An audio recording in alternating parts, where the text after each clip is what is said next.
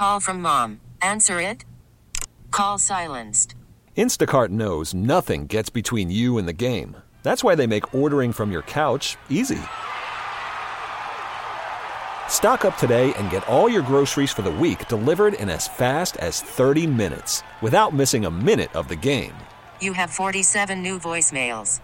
Download the app to get free delivery on your first three orders while supplies last. Minimum $10 per order. Additional terms apply. We get it. Attention spans just aren't what they used to be heads in social media and eyes on Netflix. But what do people do with their ears?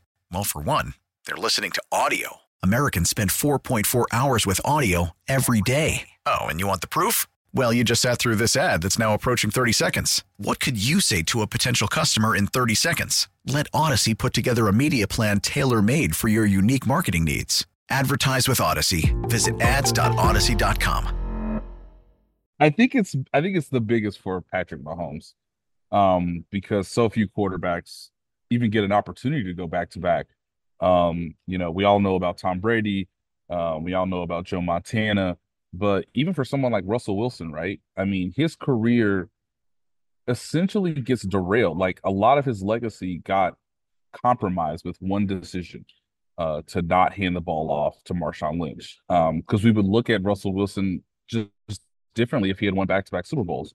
Um, I know there's only, a, you know, there's less than, I think, 12 quarterbacks who won multiple Super Bowls. Obviously, to do it back to back, to have a third, that puts you up there with like Terry Bradshaw and obviously Joe Montana, um, Tom Brady. You know, it separates you from even Peyton Manning, right? Peyton Manning had a chance to win back to back Super Bowls and couldn't get it done. So I think it actually means a lot more for Patrick Mahomes because it's just another way to sort of demonstrate how far he's outpacing people while at the same time um, I think Andy Reid's already in the Hall of Fame and the Chiefs um, have obviously established themselves as sort of the team of the decade. So I think I think mostly uh, it really benefits Mahomes who would and I, I tend to agree with most people, guys, who say that if he wins, um, it's him really in position to actually chase Tom Brady. Nate, sometimes I roll my eyes at the uh, experience factor, and sometimes you know does it does it really factor into one game? I feel like the experience factor did pay off for the Chiefs in this postseason as a whole. I thought specifically with, with Baltimore. Now you have this kind of again. They they have been there, done that. They know how to prepare. They're very organized. Right. San Francisco, are they are they under the pressure of 30 years of not winning one now. It mm. just feels mm. like that the the experience factor can help the Chiefs again. It definitely can because I don't see anybody really um too high on the moment. I don't see anybody like worried about their preparation. You know, we we talk to the guys obviously early in the morning. Um, the way it works out, everybody's available for Super Bowl week, whether you're an assistant coach. Um, obviously Clark Hunt's talked to us, Mark Donovan, um, you know, I don't get a sense from anybody that uh they aren't prepared. It's just a matter of okay, this is the last this is the last hurdle, you know. Um, you've ran the race, now it's just about executing and finishing the task. Where I feel like for the 49ers, much of the game I think in the first quarter is going to come down to how does how does Brock Purdy handle the moment? You know, because if he handles it well, then okay, it's game on um, we got two really good teams that are going to battle it out for 60 minutes.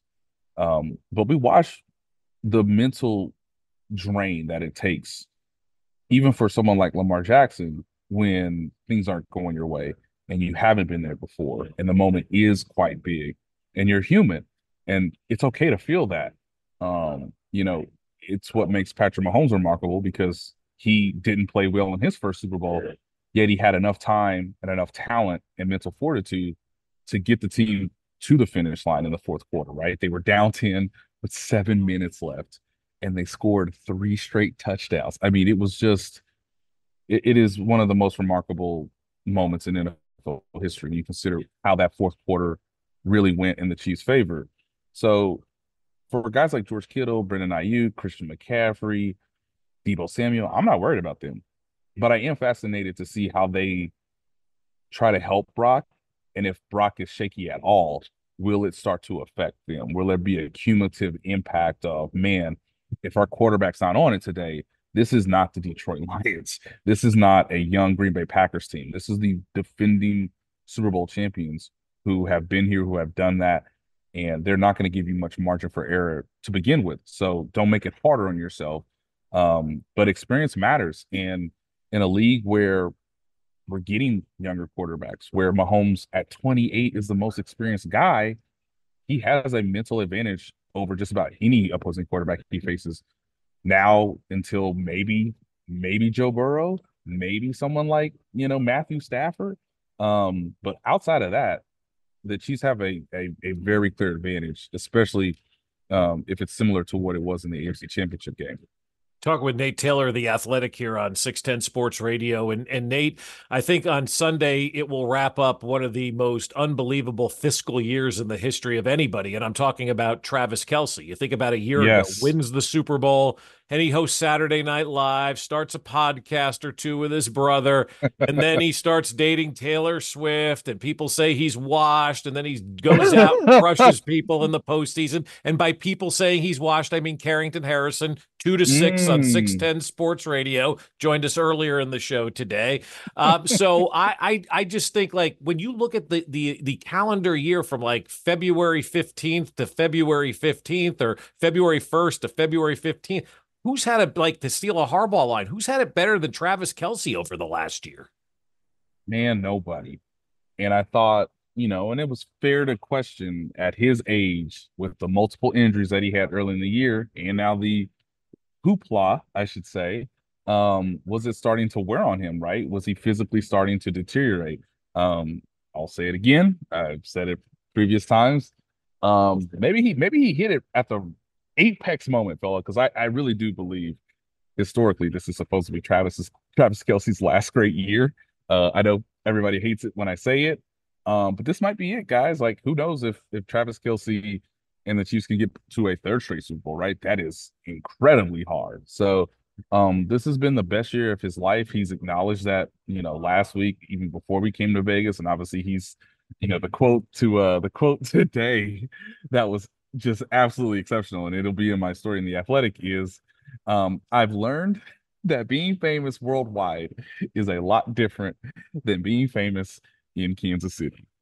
Just chef's kiss. So that is his year in an essence, and um, he could be a back-to-back champion. I think he can play a very pivotal role um, against the 49ers who don't have the best safeties in the league. They have good safeties, but not the best. Uh, so he should have a favorable matchup. And then, yeah, I mean, if you win the Super Bowl and host the Vince Lombardi Trophy, like I'm assuming Miss Swift will be down on the field ready to to give you another kiss with those red lipsticks or those, excuse me, those red lips. So it's um, you you you, you even if you tried to create this, um, it would be hard for somebody to believe it in a fictional sense. Uh, so it's kind of like he's he's living a movie or a documentary in a sense, uh, unlike many players ever before in the history of the NFL. Which again, like mind-boggling to say out loud. You mentioned uh, Brock Purdy earlier, and can he handle the moment? Is this a a Super Bowl about Spags as well? Steve Spagnuolo's mm. preparation and how well he gets after people, and you look at the the litany of of quarterbacks he has he has attacked in the Super Bowl, let alone uh, this this regular season. But the impact Steve Spagnuolo can have on on this game, I think is massive, right? For sure. And um I'm gonna ask a question that I'm sure Kyle Shanahan is asking every night before he goes to bed and every morning he wakes up. What is this man gonna do that is so funky, so out of character, so unorthodox that there's no way for us to prepare because you know, there are snaps and it's it's kind of floating around Twitter. I wonder if you guys have seen it, where hey, we're in condensed splits, which is supposed to prevent you from blitzing. And Steve Spagnuolo says, why don't I blitz both corners? Why don't I blitz the corner on the left and the corner on the right? Good luck to you. So like there's moments like that where you just go, all right, well, if I'm if I'm to Tua Tagovailoa, why is it going from two high to single high to two high? Like I'm confused why are you doing that? Uh, hey, like, why is Jaylen Watson blitzing me? He's not even a starter, you know? Um, so there's going to be so many moments where there's going to be a blitz or sort of a cover scheme or why is Trent McDuffie the safety now, but now Justin Reid's the nickel corner and maybe he's coming off the edge. And I haven't even included what the pass rush plan could be for Chris Jones, right? He could be inside, he can be outside, so you have to account for him. There's just again so much mental uh weight on your brain to keep up and to counterattack what Steve Spagnuolo can do. So it's a it's a game designed for him. He's a defensive coordinator that loves to to blitz and loves to do it in a way that is unusual. So I'm fascinated. Again, how does Brock Purdy handle things um in the first quarter and in winning time, right? Let's say the game is close in the fourth quarter. Uh you don't think Steve Spagnuolo is going to be aggressive? Of course he's going to be aggressive. So if you if you pass the test in the first quarter, Brock Purdy, guess what? The test get harder with each passing quarter. Uh, the test is going to be extremely hard in the fourth quarter. Just ask Jimmy Garoppolo. Nate Taylor, the athletic, with us. And, and Nate, I, I, guess for me, the biggest concern has to be the run defense in this game. I go back to that Buffalo game and hearing Chris Jones going, we got up 182 yards. We can't do that. You know, again, right. I, what's, what's your biggest concern going into this game on Sunday? I don't think it'll be a scheme issue necessarily, like an X's and O's. Um, I think it does come down to the Jimmy and the Joes, right? I mean, that Jimmy over there in Christian McCaffrey. If Lamar Jackson didn't exist, I want to give him the MVP award. Like that's how good he's been. And it is so rare for a running back to win the MVP award. I think the last running back who had a similar pace in terms of production was like Todd Gurley in 2018 with the LA Rams. That team also went to the Super Bowl. Um, so tackling becomes paramount. Um, will Drue Tranquill, Willie Gay, and Nick Bolton be on the field? Um, if so, that's probably your best tackling group. Although I know that they're gonna try to use Leo Chenal in certain first down, you know, short yardage distances, um, you know, circumstances. Uh, and then, of course, like, hey, uh, if the 49ers can run the ball successfully, yeah, it does open up the play action pass. And that has been one of the areas where the Chiefs have struggled. It's one of the areas that uh, Matt LaFleur with the Green Bay Packers, he sort of uh, weaponized it once Drue Tranquill had his concussion. So again, if they have an injury, if, if Willie Gay can't finish the game because of his neck injury, um, you don't want to give up play action passes because you've given up so many, you know, production from the running back in the run game. All right, Eric Bieniemy became a big story uh, yesterday, and visiting the Chiefs in, in Baltimore. And I, I think more so, it's not more so Nate than you know, hey, I'll, I'll, talk to you guys in the lobby and say hello. But drop almost like dropping in on meetings and giving pep talks and what yeah. have you.